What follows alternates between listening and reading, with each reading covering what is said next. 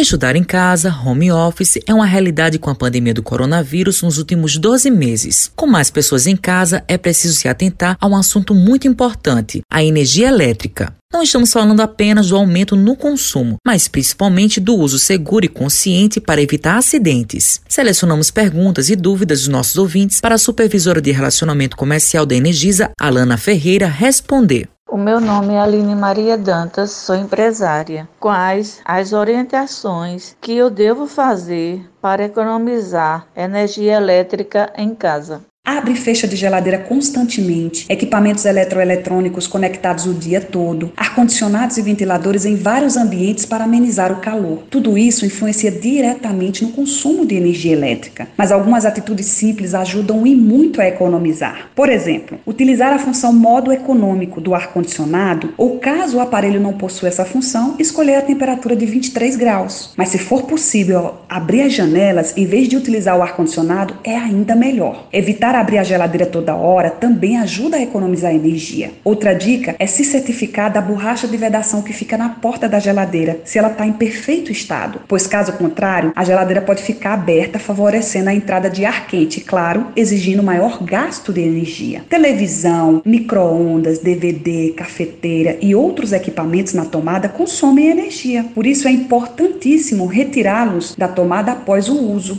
Meu nome é Pedro Marinho, sou servidor público aposentado e pergunto quais são as principais causas de acidentes domésticos com eletricidade e como evitá-las.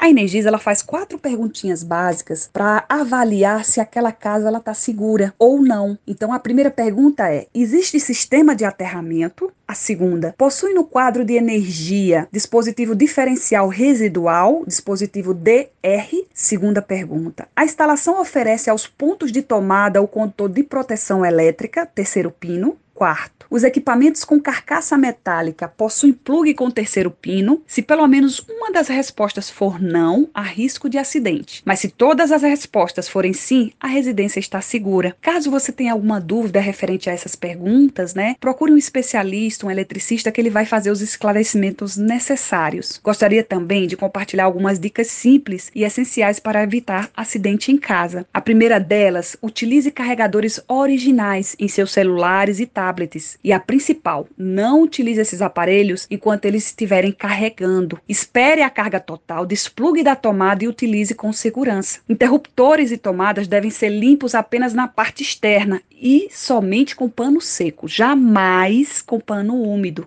Meu nome é Ana Albuquerque, sou esteticista. O que mais consome energia no ambiente doméstico? Ar-condicionado, geladeira, chuveiro elétrico e ferro de passar favorecem um aumento no consumo de energia. Para se ter uma ideia, o uso de um ar-condicionado, por exemplo, contribui para o aumento do consumo de energia em cerca de 30% durante o período mais quente do ano. Já o chuveiro elétrico pode ser responsável por cerca de 25% do consumo elétrico em uma residência. A geladeira, em períodos mais quentes, acaba consumindo mais energia também. Aliado a isso, os alimentos quentes, o abrir e fechar constantemente da geladeira durante o dia, exige mais gasto de energia e, consequentemente, consome mais. Por fim, a máquina e o ferro de passar, se não forem utilizados de forma planejada, irão fazer a diferença no seu bolso. Você pode ter mais informações e tirar possíveis dúvidas através do telefone 0800 083 0196. Matheus Silomar para a Rádio Tabajaro, emissora da PC, empresa praibana de comunicação.